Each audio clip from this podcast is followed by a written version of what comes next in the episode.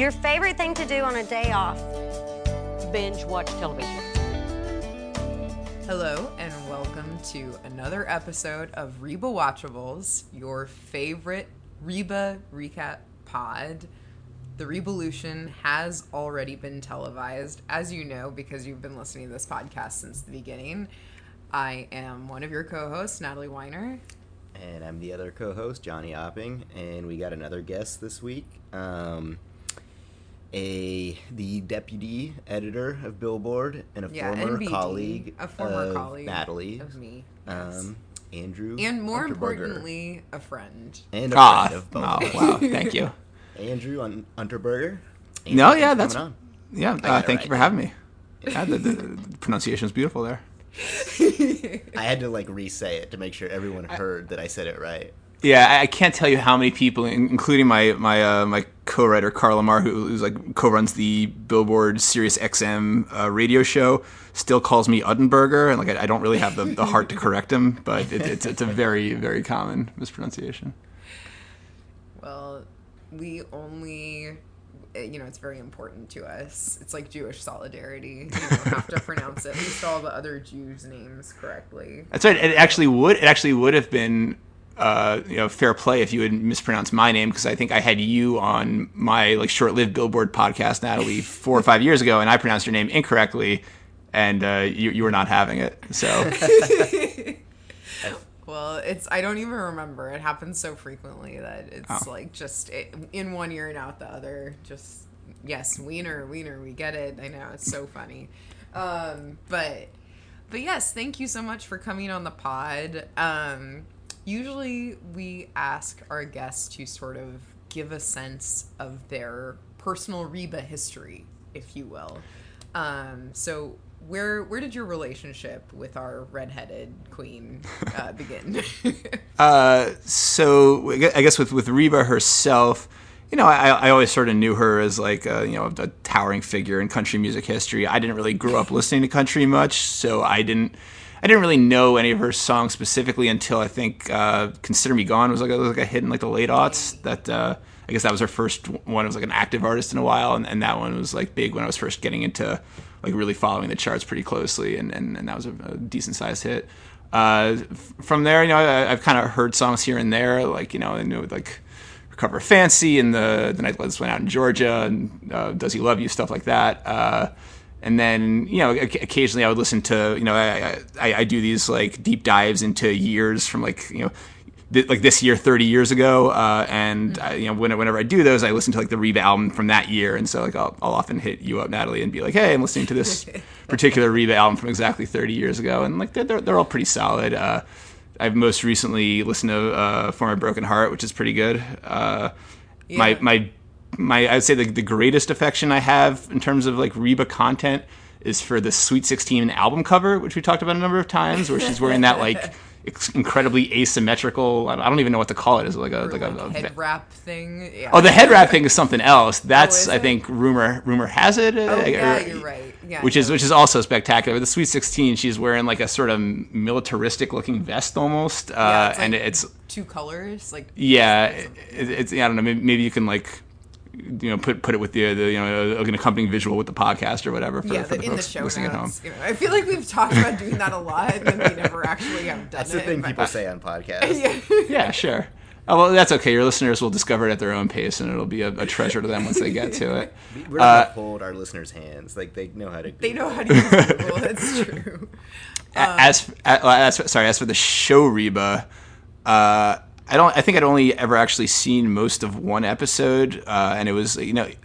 Like I, I, fall asleep watching TV, and, and some nights when like I, I can't fall asleep, especially you know, uh, at my last apartment, like I would stay up. You know, y- on I think like the Lifetime channel, they show you know blocks of reruns of shows like starting at two in the morning they'll show like four episodes of frasier and then they'll show four episodes of cheers and like it's very rare that i make it past both of those but if you do i think at the six o'clock hour they start with the reba and there was like one time where i'd where i'd stayed up that late at which point like i may as well just stay up the rest of the night and then there was an episode of reba on and i was like oh, okay I'll, I'll, I'll see what the what the hype is about uh, the hype of the show. yeah, there- you know, everyone's talking about it. Sure. Uh, it, you know, it's, it's, it, was, it was pretty solid. Uh, and I think one, one time I was uh, I, I, watched like half of the pilot once, trying to find like a good audio clip of it to use in a project I was working on. But uh, that, that, that that was the sum total of my my Reba viewing experience before uh, this podcast. That's fair. I mean, but so you had kind of a baseline understanding Sure. of the characters at least. I wouldn't say I really remembered that much, but it, it, it, I wouldn't say I also needed a lot to kind of jump back in. It was it's, it's a pretty self-explanatory show. Well, you know, the, for some people, okay. I guess you're just ahead of the curve, Andrew. Some of Well, no, and I'm I'm sure that there's there's there's there's layers that I'm not getting, and uh, you know the subtleties and Yeah, you know you, think the- you get it- it, but you don't get the half of it. yeah, yeah, that's that's that's fair. So did was it like it wasn't on your radar at all when it was like live? Not really. Like it, it was definitely a show. I mean, I didn't really watch sitcoms live ever until like well after the show was probably off the air. Like I, I, I was, uh, or, maybe towards like the end of it, end of its run. But to me, shows like this only really exist in reruns, and it, it would be a, you know, there'd be like a block of it either an hour after something I was watching or an hour mm-hmm. before something I wanted to watch. So you know, I was, I was aware of its presence, and maybe I accidentally came across an episode or two, but definitely not something that was really impacting my day to day life as a high schooler or college kid. that's that's fair. So, all that's to say, how did you feel jumping into the episode that you jumped into? You you you pretty much grasped the general uh, what was going on in everybody's life.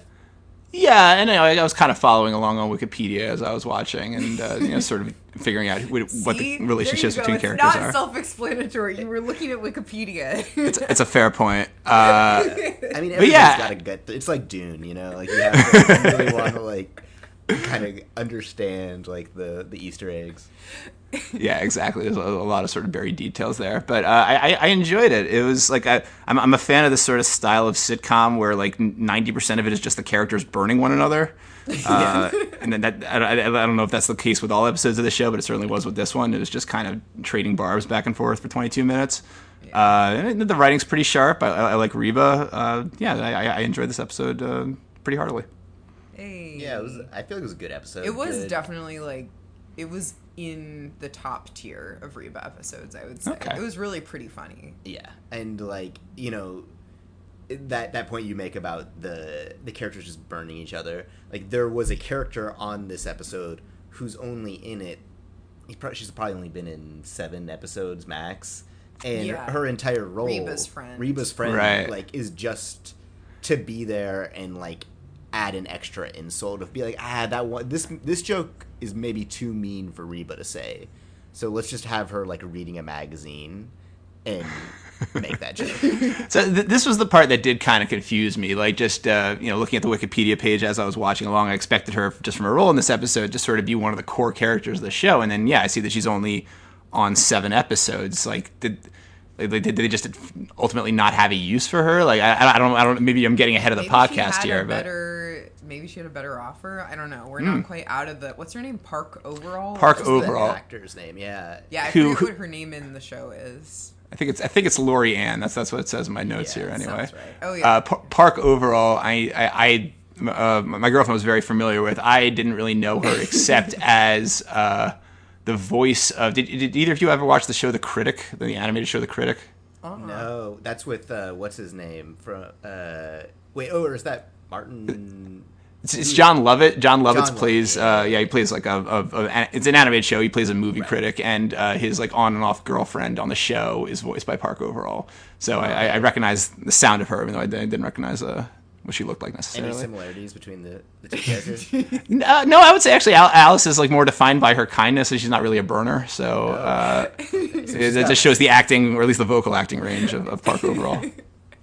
Yeah, no, she is. She's funny, and it is. You're right. It's weird that they didn't like keep her around more because she's kind of good for the lines that like even Kyra can't say. Like usually mm-hmm. they give like Kyra those lines of Right. just like acerbic, like jaded woman. you So, so, so there's like a burn scale basically. We're like past like a Oh, six yeah. or seven, like we're out of Reba territory, and then past an eight or nine, we're out of Kyra territory. basically, yeah. Okay. and it's also like, I mean, that actor.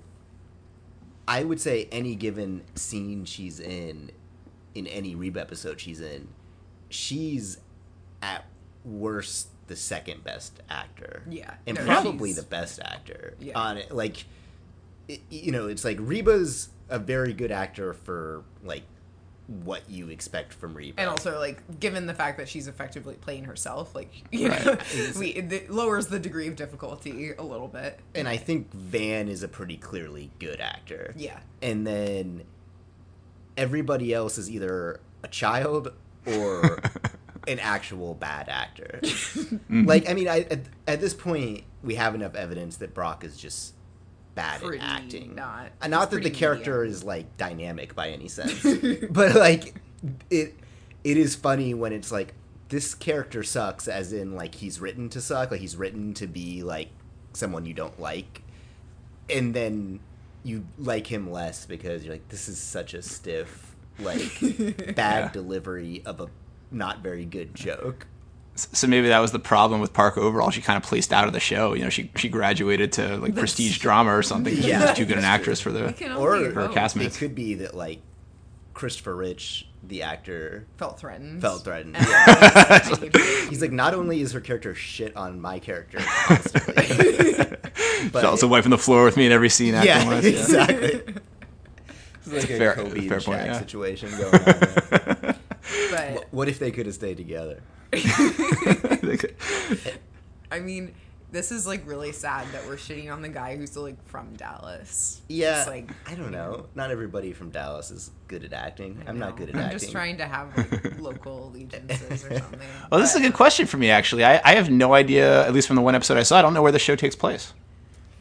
takes place in Texas, which Okay. if you had seen any other episode would have been extremely obvious. Uh, That's right. And I, I do- I do remember the, the the most recent episode I listened to involves like a deep discussion of "Deep in the Heart of Texas," the song. So yeah, I mean they are usually not subtle with it. Like, Gotcha. If they, I'm sure if they like, if the writers had heard you say that, they would have been like, "Shit!" Like, forgot to like, yeah do a texas, thing uh, in this episode Like, yeah. like the one throw a like, Cowboys game on TV or something. Exactly. Exactly. Like the the like birthing class would have had like somebody wearing a like cowboy hat perfect Spurs. Yeah. Uh, but yeah, it's it's in Sugarland, which is like a suburb just outside of Houston. So like effectively Houston. So South Texas, a little different than Dallas. Yeah. But for anybody outside of Texas, probably the exact same thing. yeah yeah it's But yeah, so we'll get into this episode. Mm-hmm. We got I have it pulled up on Wikipedia. It is this episode was episode 17 right seventeen.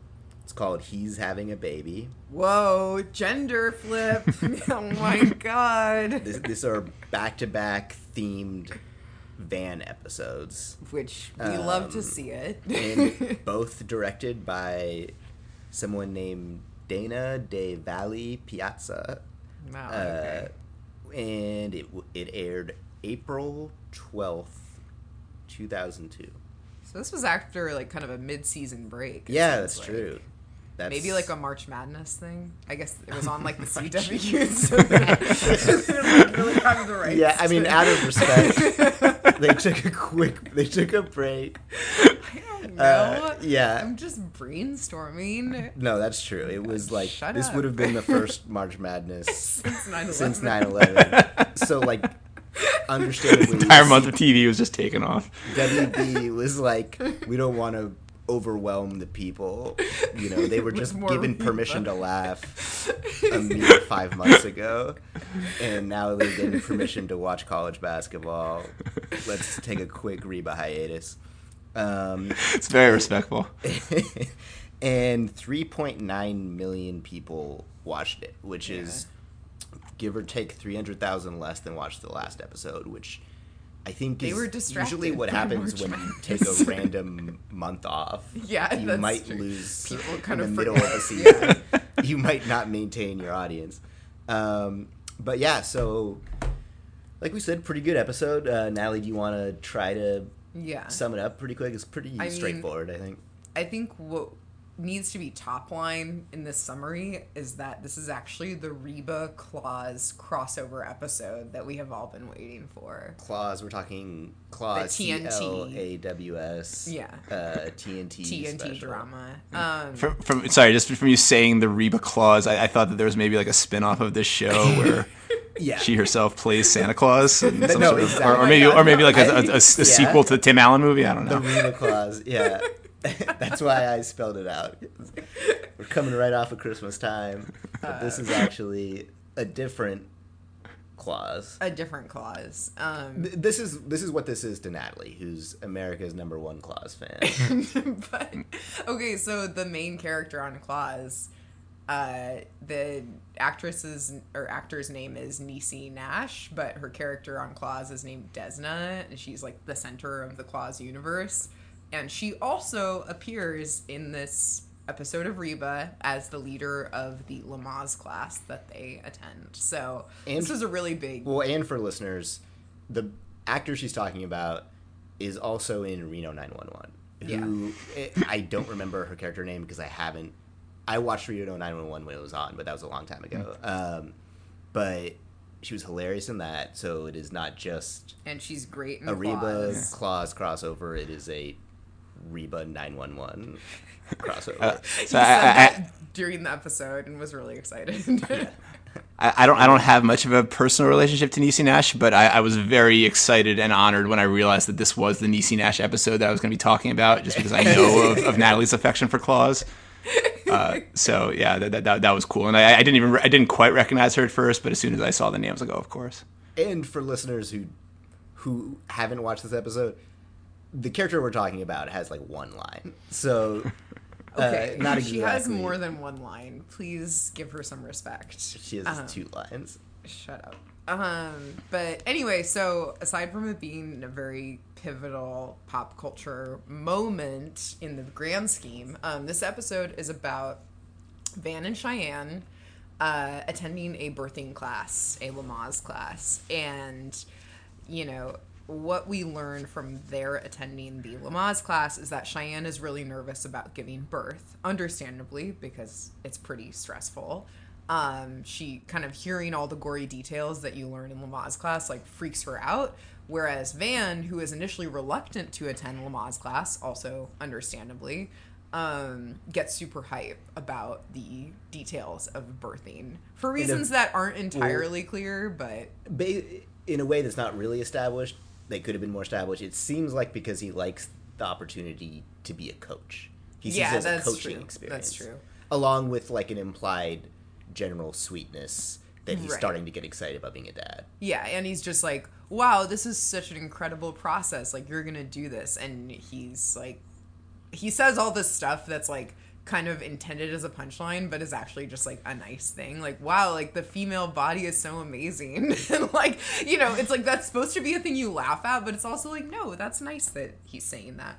Um, and he's his sort of enthusiasm for the birthing class is juxtaposed with uh, his father-in-law's uh, sort of talking about like Reba and Brock like rehash kind of Brock's relationship to her birth process, which was like non-existent. Basically, she says like you were on the 18th hole the third time around or whatever, and now Brock is like super engaged with Barbara Jean's pregnancy, and they all wind up at the same birthing class. Brock talks a lot about how excited he is to be part of this process, and Reba like finally like hits him and blows up because Yeah. she's like sick of hearing. He gives him. like a speech about it at the class. Right, like very performatively, like, wow, like the miracle of life, this is gonna be like, It's gonna be the best day of my life. yeah, And exactly. she hits him with Right. a With a rubber baby. And it's, yeah, very cathartic for everyone. Van, like, smiles and laughs, and it's kind of funny. and there's a and she gets she's super hype about hitting him because Mm-hmm. it felt good there's in in the moment she's talking to park Her friend, overall Park Overall, uh, Lori Ann. Lorianne, and they're talking about how awesome it is and then there's like a side moment that we'll talk about later. I don't think it's crucial to the Yeah. plot, but it's very crucial for us to talk about later. It's part of the narrative of this podcast. Uh, but then uh, she, basically she finds out that Brock is in the hospital. Barbara Jean and tells assumes her that she, like, hurt him with her baby hitting, uh, you know, whatever. Not baby hitting, that sounds wrong. Hitting him with the baby doll. And, but actually, Barbara Jean dropped the new crib, which was the same crib that all of Reba's kids used, which was kind of a point of contention earlier in the episode. Uh, Barbara Jean dropped it on Brock's toe, and so his toe is broken, so he's in the hospital. And but she Reba comes to the hospital to apologize and to hash out basically like why it hurts so much that he's taking this seriously now, which he didn't with her. Right. He sort of apologizes in the sense of like he doesn't really apologizes, but he he He's like, I admits that he recognize, feels bad. yeah, I recognize it's and difficult for they you. come to they they sort of end on a good note except that she pats his foot and he yells and she realizes that he let her believe that she had Put she was the the reason in the hospital when it was actually him.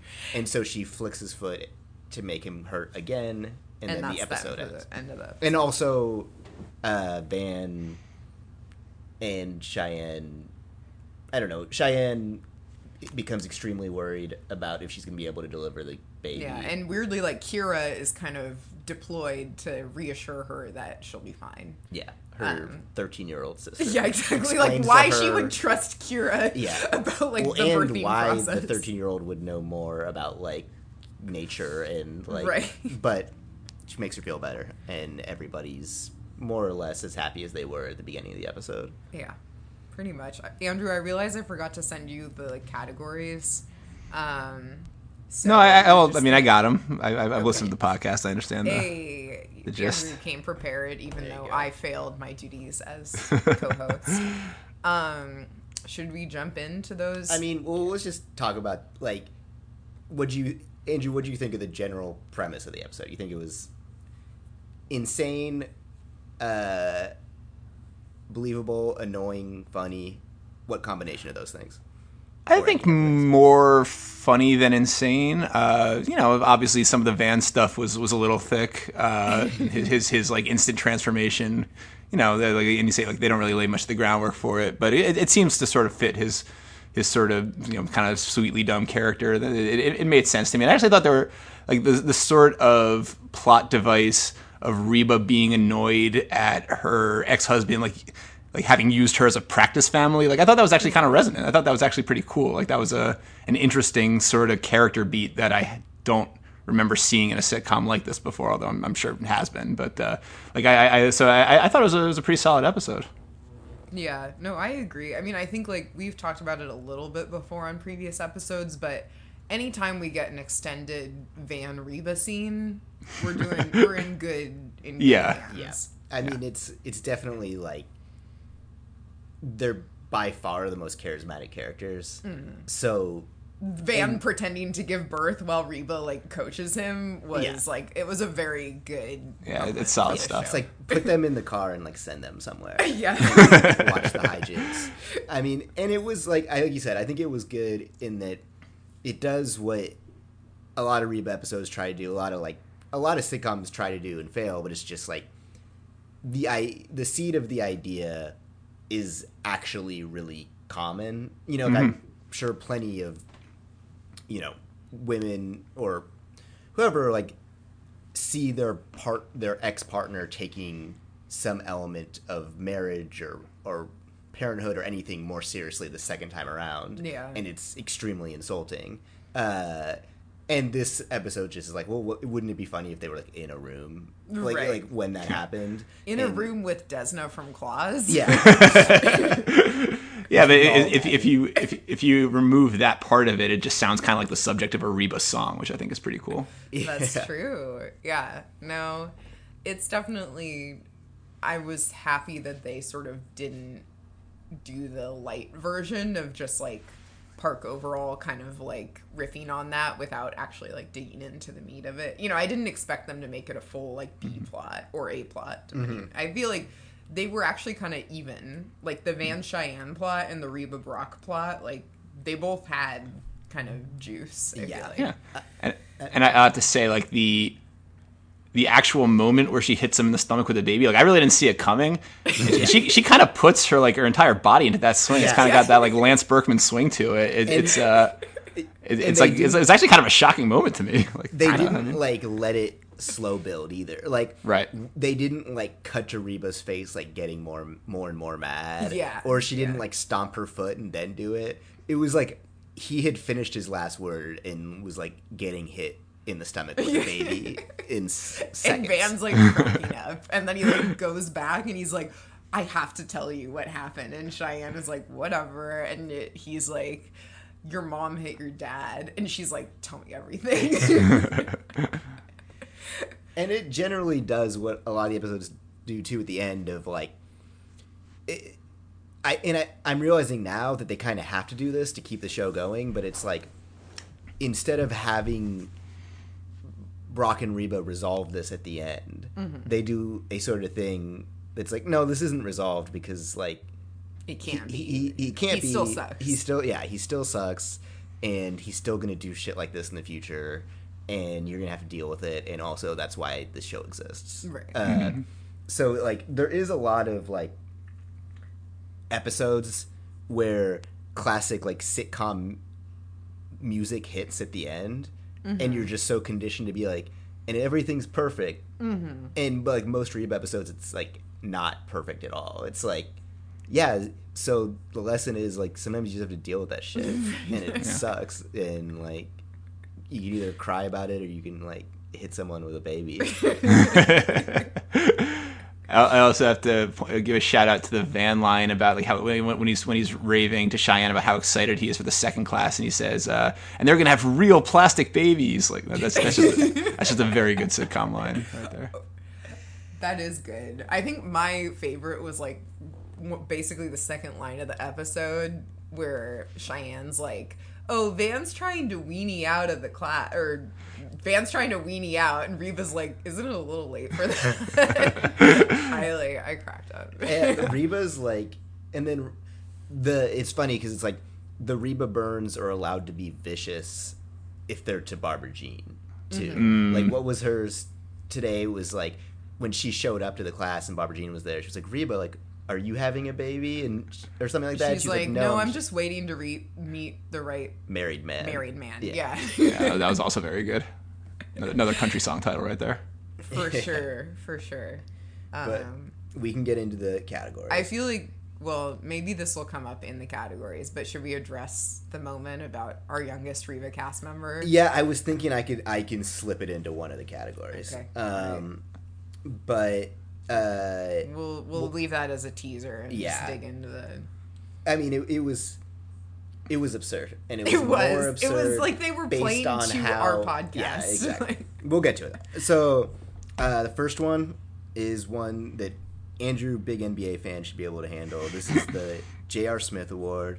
Um, it's for the character who makes a big or small blunder, does something potentially disastrous, uh, makes the wrong decision, whatever, and yet at the end of the episode, we still love them. They they're we're still we're scape not scapegoating them. We we are still on board with them. yeah, we are Um, LeBron. We're good teammates. Exactly. Yeah. We we briefly did the pointing towards the clock thing, Right. But then but then we back in. but um and i mean i'll kind of start here. I think that and we've talked we talk about this every time. The problem with this award after creating it we realize is that it it could go to van pretty much every episode. And that i think that counts for this one too just because he like he begins the episode crying like a baby about having to go to birthing class. Yeah. and then is like the most endearing character by minute seven. Right. uh, but I think the nominee could be. Cheyenne. Yeah, I was gonna say Cheyenne. Mm-hmm. Andrew, what do you what do you think? Well, I, I think maybe I, I didn't quite grasp the last part of this category. I, I thought it was just talking about somebody who's kind of overstepping or just sort of making a poor decision in general. Uh, so I, I had you know, uh, Brock. I, I don't think he really needed to try to pass it off like uh, Reba was the one who put him in the hospital. I think they could have had a like a pretty quality laugh about it, like, oh, you did this, and then my wife did that, and then like I, I, I think he would have. Uh, been on better terms with her if he had just kind of been straight on that from the beginning, and then she wouldn't have had to, you know, flick him at the end.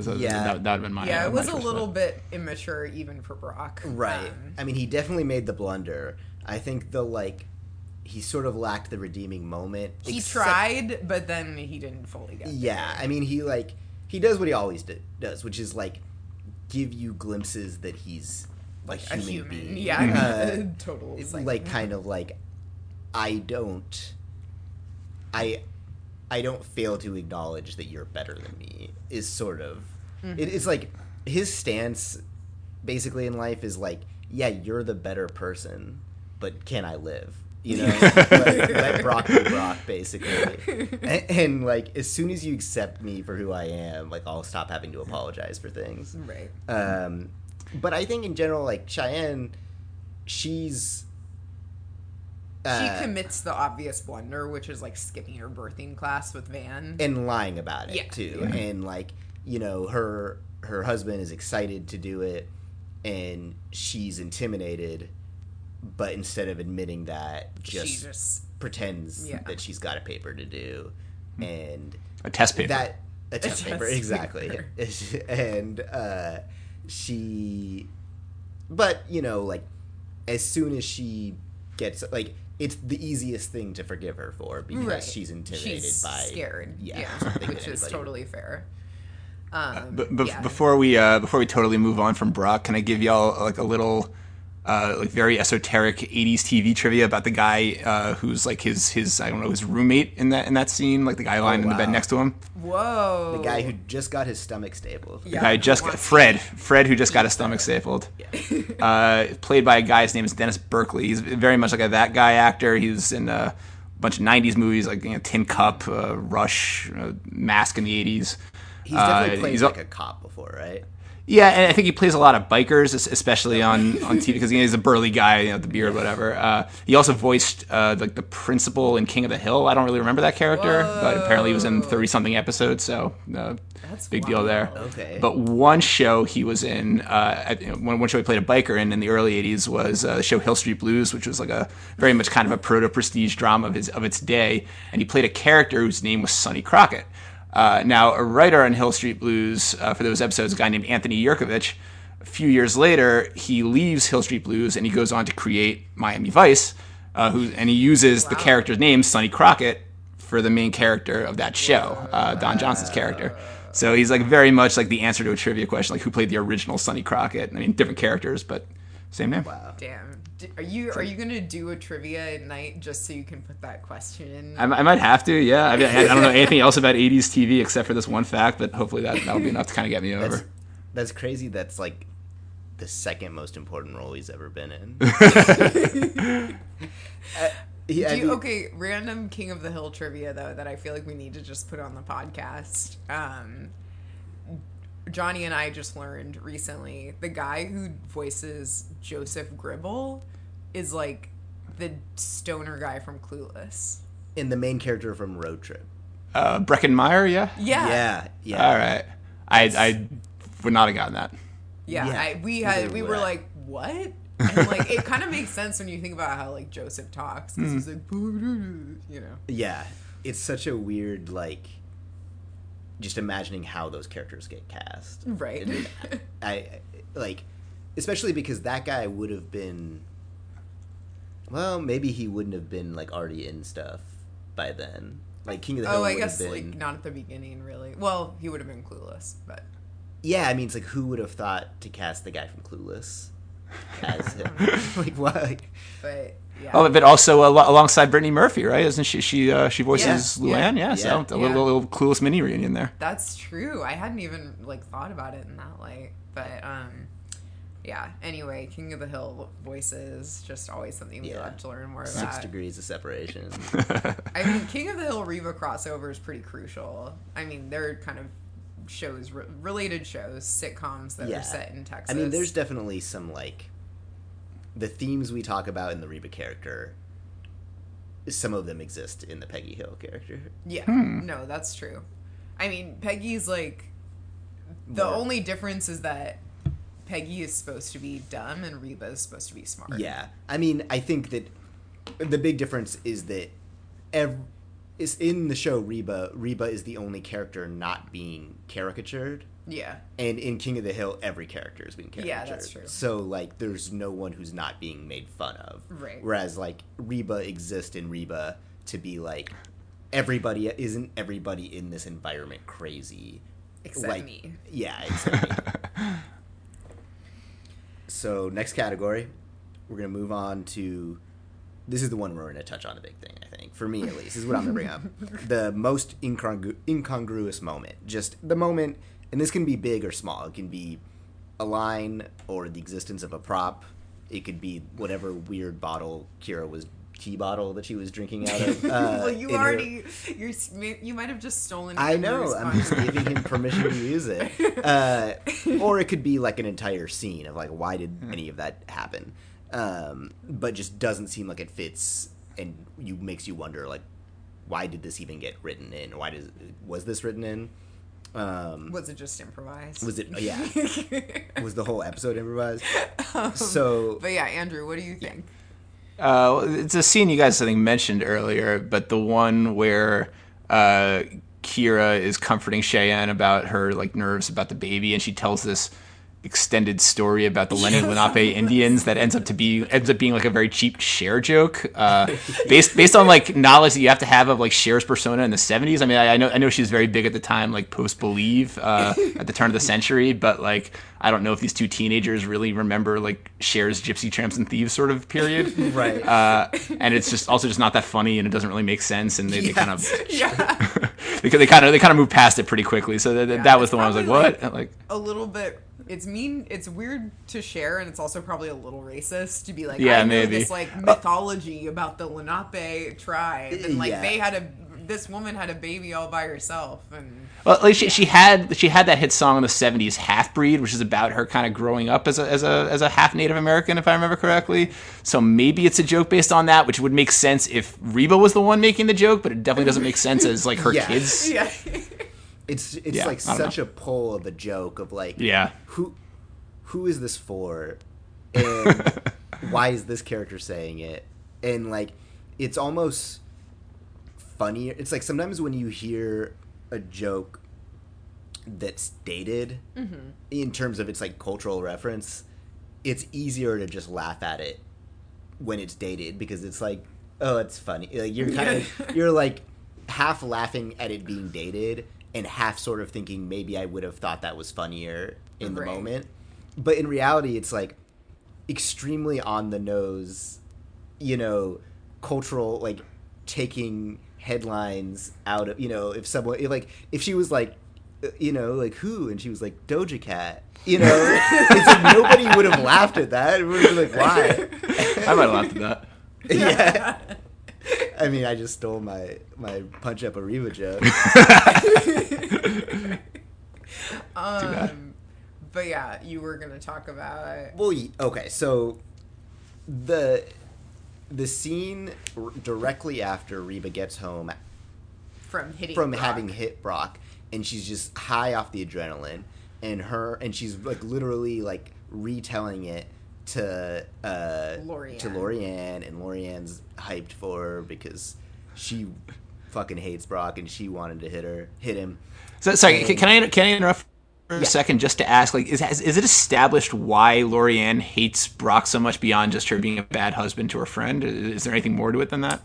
Uh, it's a little bit like Lori Ann is like embittered, like multiple time divorcee, Okay. man hater, broadly written. You know, like Uh-huh. sort of her caricature. Yeah. role. So I think she definitely is like, wow, this guy is a fucking loser, and I Yeah. can't believe he like left you. You know, he cheated on you didn't like with his hygienist, and like you know, is then married her, and they're having a baby. You know, like that's just. so But she was already supposed to be sort of predisposed to liking men of his Yeah. sort. Yeah, Yeah. like I think it's implied that like she's probably It's like a- always hated Brock. Right. Mm-hmm. And- like since they got married. Yeah, and like, and they're just opposite characters that would always hate each other. You know, like, it's just like, and it's playing off that idea that I feel like was in sitcoms way more before of just like, oh yeah, like husband hates his wife's best friend. Like Right. that, that is catty, that catty bitch. You know, like, he's Yeah, like, yeah, uh, that's is probably like- talking shit about me, and like this one actually is talking Yeah. shit about it. Like, um, yeah, and Yeah, very fair. and it's also just like a delivery device of like, hey, like we know the audience thinks Brock's a scumbag, and we can only go so far having his actual family members call him such. Yeah. so like we'll insert this character to just like drive home the point every now and then. that he's like the villain ultimately of this whole plot. Um, But so he's so she's you know like eh, really uh, emboldening and- Reba to like all the gory details of how she hit Brock and little Mm-hmm. The little Jake. nine year old Jake Just not even wanders nine year old wanders in and is uh, Just standing there. listening and is like mortified and says like you hit dad and she's like I thought you I thought you were asleep yeah, and he's And like, it's it's five thirty. I, I definitely, I definitely guffawed at that one. That was a good one. and then she understandably is is shook like she doesn't know what to say to to save the moment and so she stalls but then she just says like go to bed she has a weird brutal line where she's just like go to bed i know it's not dark yet but it will be which is like very foreboding and he goes to bed and it's never addressed again Right. And And- there's no like there's no payoff for Yeah. this. I guess the payoff is that she like it suddenly makes her feel well that's why she calls Brock. That's Because why, she and she feels finds out bad. he's in the hospital. Right. But it seems like you could have set that up a different Well, way. this all comes back to what we've talked about since basically episode two, maybe, which is that these two younger kids are raising themselves, and that like for however good of a parent she is to Cheyenne and Van, and keeping life together, like. She has no fucking clue what is going on In, Jake's, Jake's life. Jake's like world. he's She's just she like thinks that he literally like be in go to bed. Like, I can't deal with you. she thinks he should be in bed and it's 5.30 and it's like well who was gonna feed this kid Yeah. if you don't even know what time it is and you think he should be in bed and also like how fucked up is it that he just like i- there's no impl- there's no suggestion that he is ever it's ever explained to him why his mom hit yeah. his dad. Like he asks and she just kind of like hedges and like doesn't really answer yes or no. she literally just says go to bed No, Like- she says like hitting is wrong. Remember, Yeah. she has her whole little line where Yeah. she's like, "Oh, we don't hit people in this family. We don't no no hitting, no hitting." And he's just like, "What is happening?" And then she's like, "Go to bed." It's like get in your pajamas. and so it's really pretty brutal just in that I mean like and then and that was also preceding all of this was the first scene when Jake gets home from a soccer game in which he's wearing a jersey that just says his name. just It says just says Jake on it. And he it does it's on the front, not the back. And and he, as this little uh, dust up begins between Brock and Reba because Brock wants to use his children's uh, Crib. crib. for his new, child, mistress, um, mistress's kid. and they start to argue. She like is about to say she kind of looks at um, Kyra and Jake, and Kyra just cuts her off and it like does an impression of her, impression of her, and it's like, Kyra, Jake, like give us some space for a second, like in a sarcastic, and and Lori Ann says like it's so great that they know when to get lost, Yeah, I know. and it's like this is not They're like, literally like addressing the podcast because we talk about this like every episode. We're like, how how does this work? but yeah it is it's just it's so funny that like in terms of just being incongruous like that ha, i guess it, at this point it is not incongruous it is completely on Par for the course. but it's just like it's pretty fucked up it's like well how should we like make reba kind of remember that she sh- probably shouldn't be hitting her ex-husband it's like well let's just like have let's just have like the eight year old get traumatized for a second and like he'll live with that trauma, but like she'll sort of sort through her own feelings. Mm-hmm. And, Right. Yeah, it was pretty dumb. She'll, she'll, she'll quote some foreboding Bob Dylan lyrics at him first. Yeah, exactly. So I don't know. Do we have anything smaller than that scene that would be in the? Do you have anything? incongruous. Uh, I don't think so. I feel like those we covered the main stuff. Andrew, that story was weird, and I had forgotten about it until you mentioned, or not forgotten about it, but it like was at the Right. bottom of my Reba Yeah. pile. and generally incongruous that Kyra is the one to. right. To, s it would make a lot more sense for Reba to be like, "Oh, you're gonna be fine. Like I've been through Yeah. this, and I was scared too, but you know, it it all worked out." I mean, it, it was definitely like I feel like fairly consciously on the nose of like Kyra is More mean- mature than Cheyenne. well, yes, and but also they're like okay, Kyra is Reba. Yeah, in most like that's true. when Reba's not around, Kyra gets to be Reba. But i- i- And- Is is most of Kyra and Cheyenne's relationship just Kyra roasting Cheyenne? Yes. Yes. Yeah. Okay. It's usually pretty brutal. It's just like it's it's almost always her at the breakfast table doing homework, like listening to them have their crisis and then sneaking in like a well, if you weren't such a slut, then you know you wouldn't be in this situation. Hmm. Classic and, and then also I think we already touched on it, but like the it was very it could have been the groundwork could have been laid fairly easily to make Van get into the birthing class for a like more normal and sweet reason. Yeah, instead, it just of, cuts like, to him like clearly enjoying birth. like watching birthing videos with like huge eyes and a smile on his face. and being like, "Wow, this is amazing!" And it's literally like what is suggested is that they're watching like the head crown, you know. and it's like nobody looks at that and is like, "This is awesome." I mean, maybe they do and they go to medical school, but like Van, there's no real context for why Van would like not be like, "Whoa, that's really intense," you know, like. And Cheyenne is like traumatized. That's like the initial like traumatizing moment for her, and it would yeah. I mean, this could be like the groundwork for Van to want to go to medical school Yeah, or something maybe. like that. Um, That would be a fun twist. and so, okay, next category would be the moment, scene, line, whatever um, that represents Reba as a feminist icon. Kind of tough because she kind of lost her shit this one, Yeah. but I don't know. I mean, hitting is hitting a man with a baby. Feminism. That's some cool like Is that- symbolism at a minimum. Yeah. you know. Yeah, that, That's that, that's got that's got to be the moment at the very least. Right. It's definitely like I mean, maybe in more of like an '80s or '90s sort of feminist sense. Like it's, I don't think it's the most progressive of, of, of feminist sentiments. Yeah. But definitely that's like the like the cheer like the kind of hooting and hollering from the studio audience moment uh, if there is one. in this Right. episode. I mean, Yeah. in a vacuum, you know, it it seems like some sort of rejecting. Uh, patriarchal. yeah, patriarchal like here's your baby. I'm gonna hit you in the stomach with it. Right. I Yeah. mean, no, but- that I can. I will go with it for the symbolism, if not like the actual reality of the of the situation. But yeah, I mean, it's like the arc definitely is like her sort of feeling resentful, you know, of like what she's been expected to do and how Brock has like taken her for granted, you know, which is basically like literally the feminine mystique, Oh, you, know, I like Hmm. know what it is actually. You know what it is?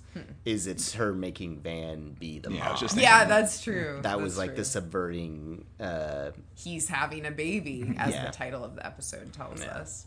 all right, so clearly she's a feminist icon based on doing that. Yeah. Um, and then Natalie, have- do you have a song? Did you? I pick- forgot to look. Okay. Andrew, can you think of any Reba songs? Yeah, no, I, that I, I looked. I looked up like her singles Hey. discography page, but I, I don't. I didn't really come up with anything. I mean, like you know, not eh, like like like Does He Love You kind of works, but it probably works better for other episodes. I I, I, I don't. I don't. I didn't have like a brilliant one for this.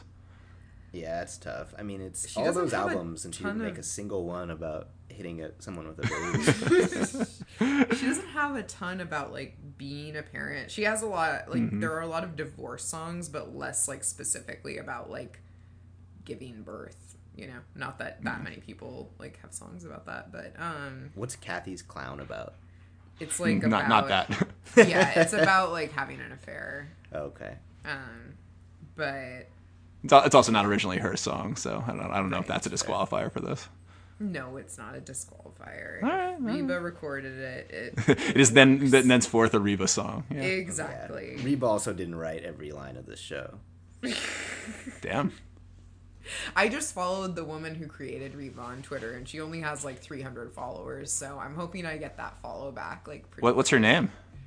Allison M. Gibson. Okay. Did, did she have any other big hits? Uh, I don't. I would have to look at her IMDb.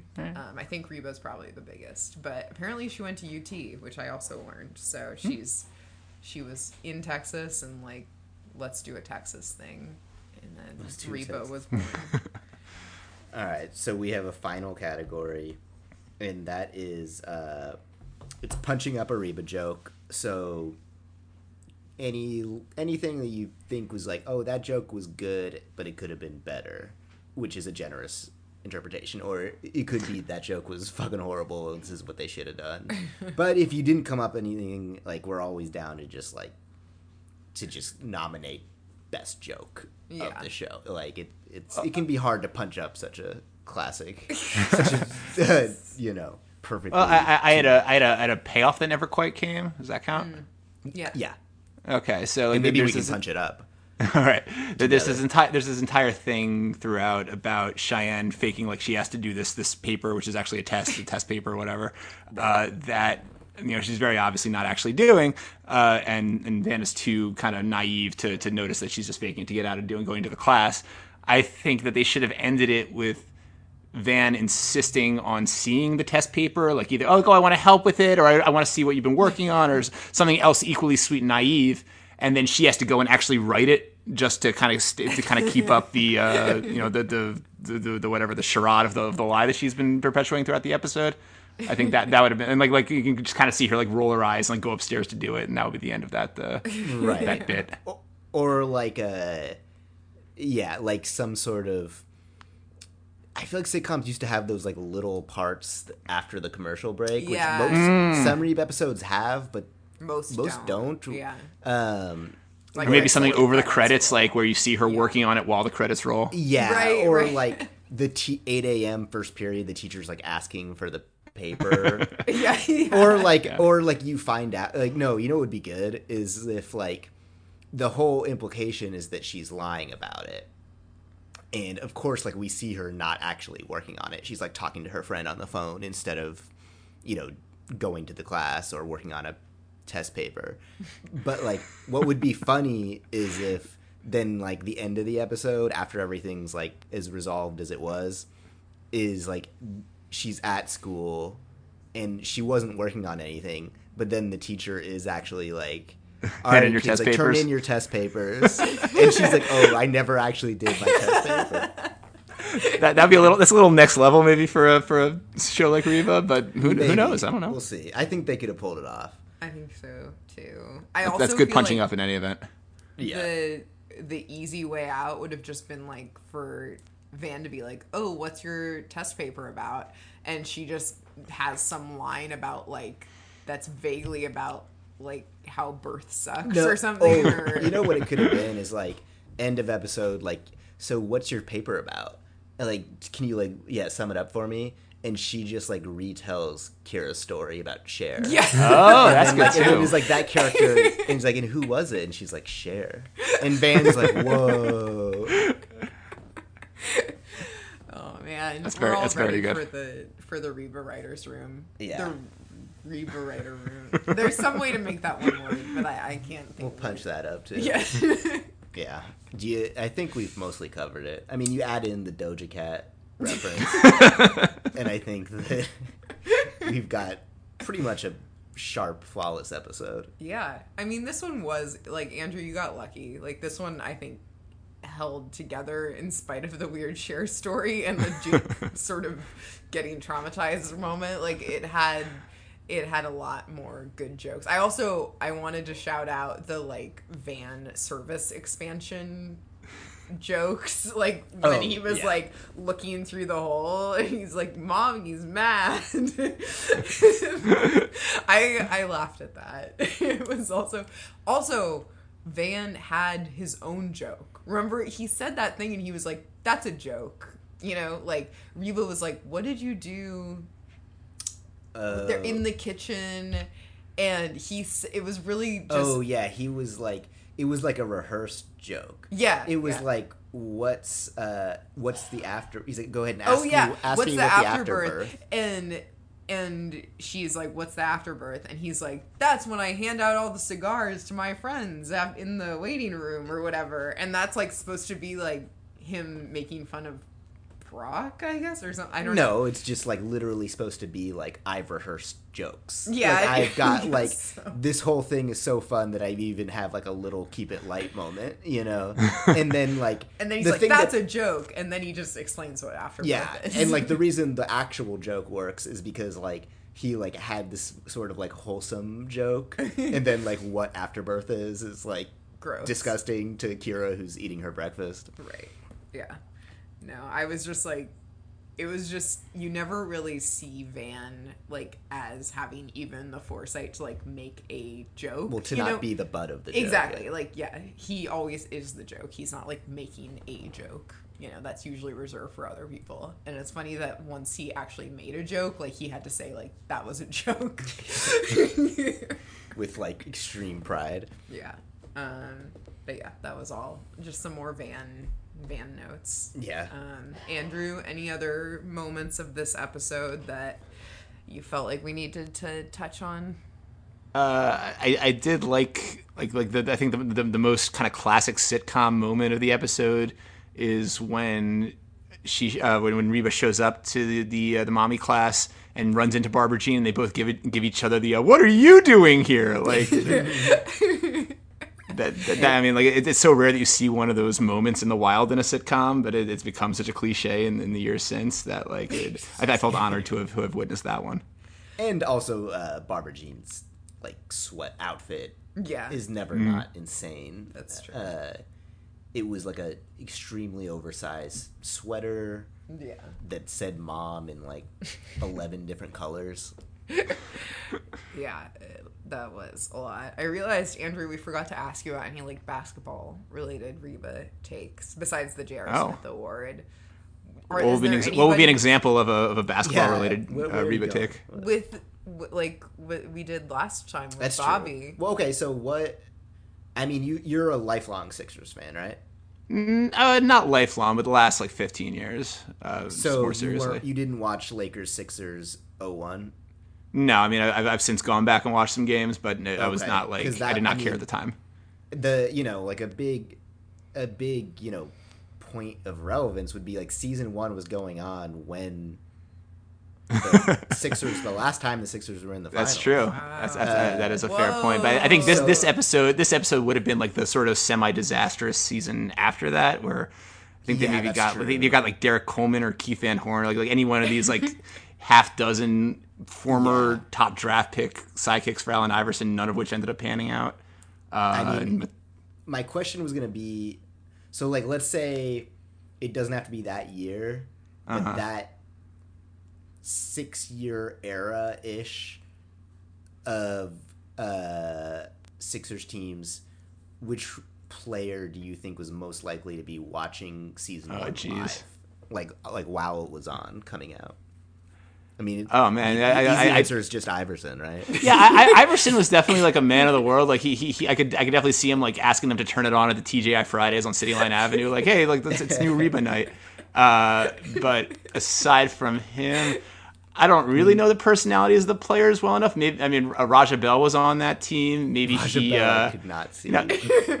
well, you know, he, he was. I don't know. He was. He's a. He's a cultured man. I got maybe maybe that makes him. I don't know if that makes him more or less likely to be watching Reba, but uh, I, mean, uh, I don't know. like- do, do you do you have a theory about that? I mean, maybe Mutombo. Hmm. He maybe. just seems like someone who would like wholesome content. That's fair. Yeah. And Maybe uh, you know, family friendly content could be certainly. a- yeah. Uh, a wild card. Um, Hmm. Jerry Stackhouse, maybe. Okay, well, I think those those guys are both gone from the Sixers by that point. That's but, true. uh, I mean, those are late '90s Sixers. Yeah. yeah, but but Um, but certainly, uh, I don't know. Maybe one of their like kind of stiff centers. You know, they, they, they, they seem to probably like sort of simple comedy, like uh, Matt Geiger maybe. Uh, can't really uh, can't really handle the strong stuff. Maybe you can handle Reba. they had uh, Tom who MacCulloch. was like the. Shaq stopper. Yeah, exactly. Yeah, That's Tom- yeah. about yeah. Uh, Yeah, but I and- think- I don't. Yeah. Tyreek Hill. He was a 01 Wait, Sixer. Was Tyreek Tyrone Hill? Hill. I mean, not Tyreek Hill. Tyrone, Tyrone Hill. Hill. Yeah. Tyreek Hill, Yeah. no, definitely doesn't watch Reba. yeah. No, he's not allowed He to watch hasn't learned any like wholesome uh, lessons from watching Reba. Um, So, and then while while we have you, um, like feelings, expectations for the Sixers this year. right year. now. right now. Okay. Well, uh, uh, you, you, I guess you've caught me in sort of an optimistic moment. They've won five games in a row, and they have like a very, very like like air supply soft kind of uh, schedule for the rest of the month. like, and uh, you know, Embiid's playing at an MVP level again. Uh, you know, they, they sort of had their worst bout with COVID already. That you know they still have you know two or three guys out at any given point in time because that's just the way of the world right now. But uh, other teams are going through it worse than they are, so they're they're sort of going to pile up wins this month. I saw today on 538 they're projected for 50 wins this season, which would be kind of extraordinary given everything. Uh, I, so I, yeah, long term, who knows? It still depends on the Ben Simmons trade, which may or may not happen this actual season. Uh, I mean, but last time I talked to you, I came away thinking that your Ben Simmons trade hopefuls were fairly delusional. where are you now in where that's gonna happen? Like, do you? I well, I, I will, I will say that it, this year, Uh, do I th- like before the? Deadline. I'd say it's it's it's probably 50-50 for the season. I might be leaning like 55-45 this year. I would say if I'm delusional, I'm not still as delusional as Daryl Morey is, and he's the one who's actually making the trades. fair. And I guess he's I- sort of setting the standard for the he fans. is. Uh, and and so I, I think it's either a del- this year it's either a delusional trade actually happens or it just doesn't at all. Right. So I, I think I'm still okay being at least partly delusional. I mean, like again, but like, it d- depends who's who you're talking to. Some people think that Damian Lillard is still a realistic trade target. That's probably not actually the case. But does that make Darius Garland an unrealistic uh, trade target? I, I, I don't know. I, I believe it does. Yeah, Oh, maybe I believe two Uh, things can be would things you- can't be delusional. Yes. would you be would you be thrilled sign off on it right now if you could get Miles Turner for him? No, no, I, I don't know what Miles Turner plus Embiid really gets you. I Uh, guess that's true. Or, I mean, or, or like they're trying like- to do Miles Turner and Sabonis, so it's like I mean, it's not working. So I, but what No, the- about? the, Pa- but the Pacers have like plenty of guys that always like like like when when we're playing against them, I think that they're the reincarnations of Michael Jordan, like uh, you know, uh, Caris LeVert and yeah. and T.J. Warren. I think T.J. Warren had like a fifty point game against the Sixers in the bubble. Uh, so, but he hasn't really played in two years. Uh, but like guys like that are, are much more appealing to me than uh, than Miles Turner or or Sabonis. what if I promised you we could just we'd give you Kristaps? Kristaps? Yeah. I'd rather not. For I mean, a number of it's sort of one of the most like grim trades because like both fan bases would be like, Yeah. "Fuck this." Well, it's it's the same thing as the Simmons for Kyrie trade, which which I think actually would make both teams better, but no, neither team wants to do it. Well, uh, yeah, and and like there's there's a bunch of trades like that where it's like if you just kind of took the players off the teams and gave them to one another, it would actually probably be a good thing. But for all sorts of you know, uh, you know su- superfluous reasons, uh, some of which are, are weightier than others, uh, it's just not ever going to actually happen, and, and that's one of them. Uh, but but speaking of the Mavericks, I do have to ask uh, you guys, what, what, what, how, how did you feel about the the Dirk retirement last night? I didn't get to see it, but uh, I, I know y'all I are really mean, looking forward to it. there was like no world where I didn't enjoy every second Sure. of it. I don't think I like it was long enough to where I didn't cry at any one moment. You know, like if they had if they had taken like the four moments that had the biggest emotional impact on me and put put them them, in the almost to each same other. moment, I probably Right. would have cried, but I held it together. I mean, I definitely like this was an in the moment feeling. This isn't like a retroactive like get on board with the internet sort of take, but like I, I think it's very clear that the the statue needs to be touched up. That- that is, it is rough. Uh, It just looks like he's being hit in the head with a rock. like, it looks worse than that, I think, because it's. Have you seen the statue, Andrew? I haven't. No, now, now I have to look it up. It's this thing. Yeah, I'll, like, I'll try to look it up while while we're talking here. it's it's instead of one ball, it's like three balls meant to like show the arc of the ball, kind of connected by all connected, and like it's fucked up. Like I don't want to be the one to say it on a recording, but like it looks like it's supposed to be. It looks like anal beads. Like, Yikes. my god. and it's like Well, maybe that's gonna my put that- request. Maybe that's what Dirk's into. I mean, we don't know. It's, you're gonna put that oh God. outside of the fucking American Airlines, like, and also, and it's like, it, that's like one of those like big picture decisions that's like, okay, you don't have to do it this way. Like, I get that you're trying to do it like different, of like, oh, we don't want it to be the same as any other one, but it that one you can fix, and then there's just the basic like. eh, This one I have less problems with because it seems to plague so many statues that it's obviously just hard to make statues. But like, he looks like a fucking lunatic in it. I mean, he, he looks so bad. I mean, he also like looked at it and he was kind of like, hmm, okay. Yeah. Like, Yeah, moment, I, I'm like- looking at this now, and uh, I, I would definitely have some notes if I were on the design also, team for this. I feel like you'll appreciate this. I think it was funny because like Dirk, all, he talked forever, and Mm-hmm. you know when he came to the league, he couldn't speak. He could barely speak English, and he was also shy even when he started to get better. So like, Did, I well, did he did he hit the crowd with a take that with you?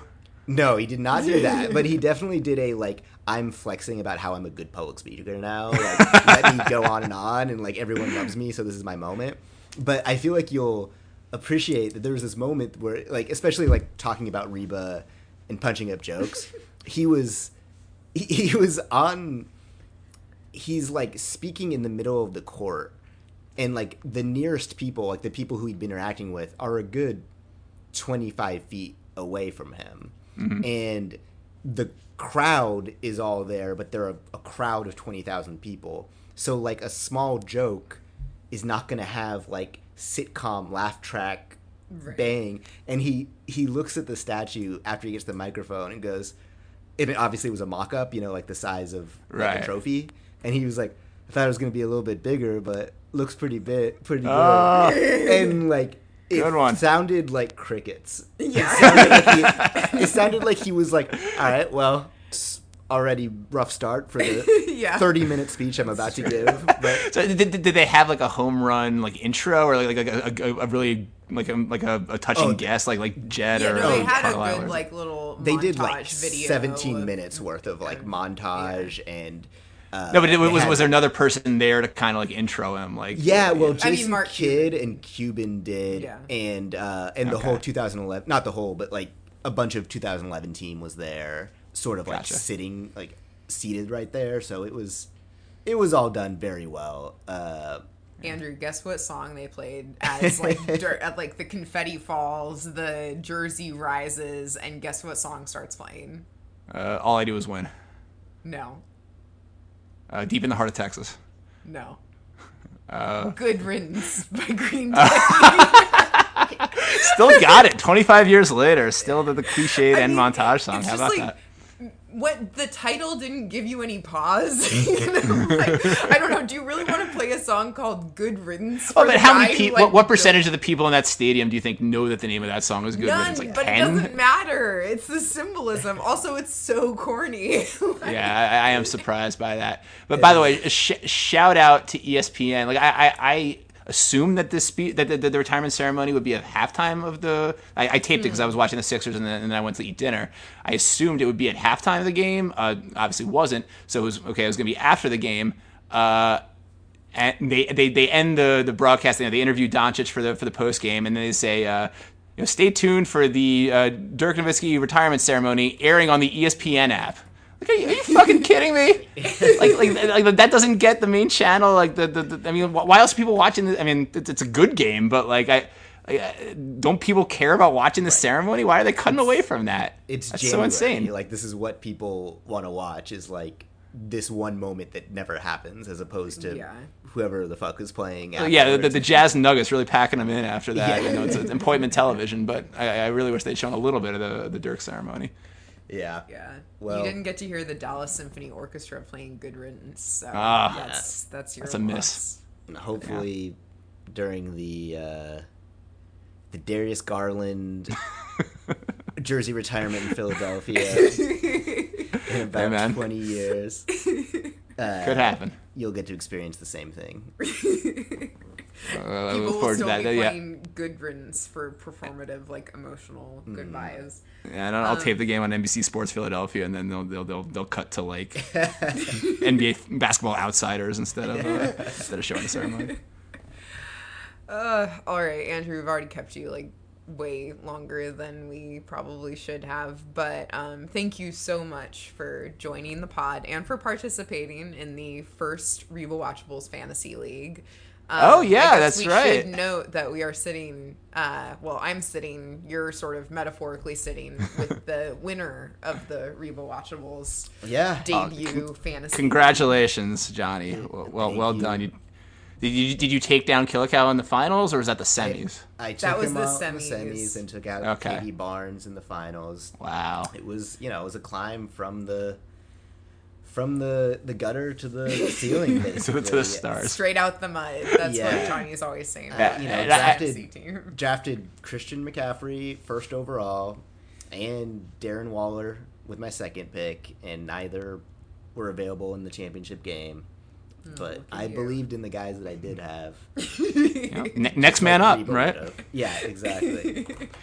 Sh- shout out to my six and nine team. I, I somehow you know, pasted together six of the most garbage wins in fantasy history. Like my team had the had the lo- I saw- I was looking at it today. Like I had the lowest points scored of any team in the league. I probably should have been like one and fourteen, but like I, I got insanely lucky on six of those matches. Probably cost someone a playoff spot.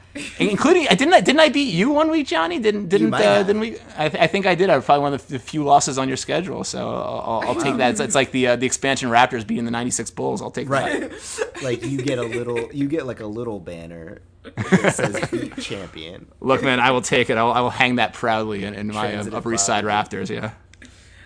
All right. Well, we will have you on season two at Oh. some point. Hope so. Um, we'll find a we'll find a like we've been to be totally honest with the listeners we've been selecting guests arbitrarily compared to like the epi- like we haven't tied them to the actual Yeah. episode We should we should be getting like for- football experts on the football episodes and having andrew on for music like we'll have you on for you know uh like i don't know if Kyra tries to like chart on the There was an episode where she was learning the tuba, so that was a fun, a fun little twist.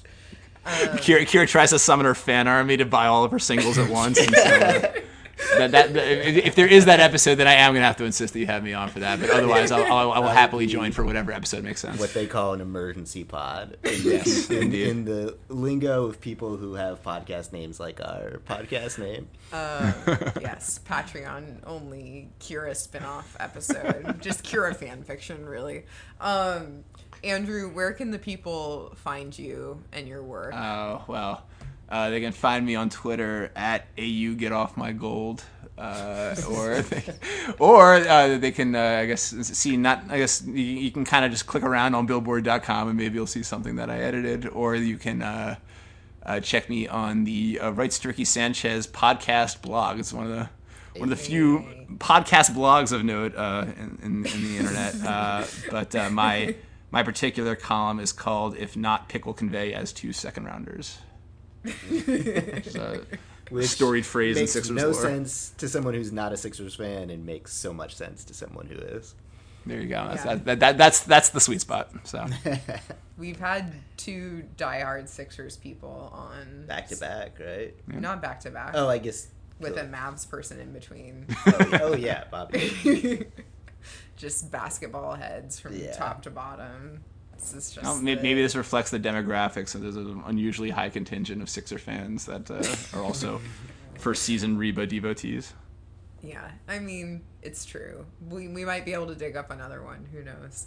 Um, but yes, thank you for being on the pod, and I will see you soon on G Chat, and we will talk to you soon in life when you come to Dallas to yeah, see no. the Sixers play the Mavs. Sounds good. Talk to y'all soon. All right. Thank you all for listening, and we will catch you next time. See ya.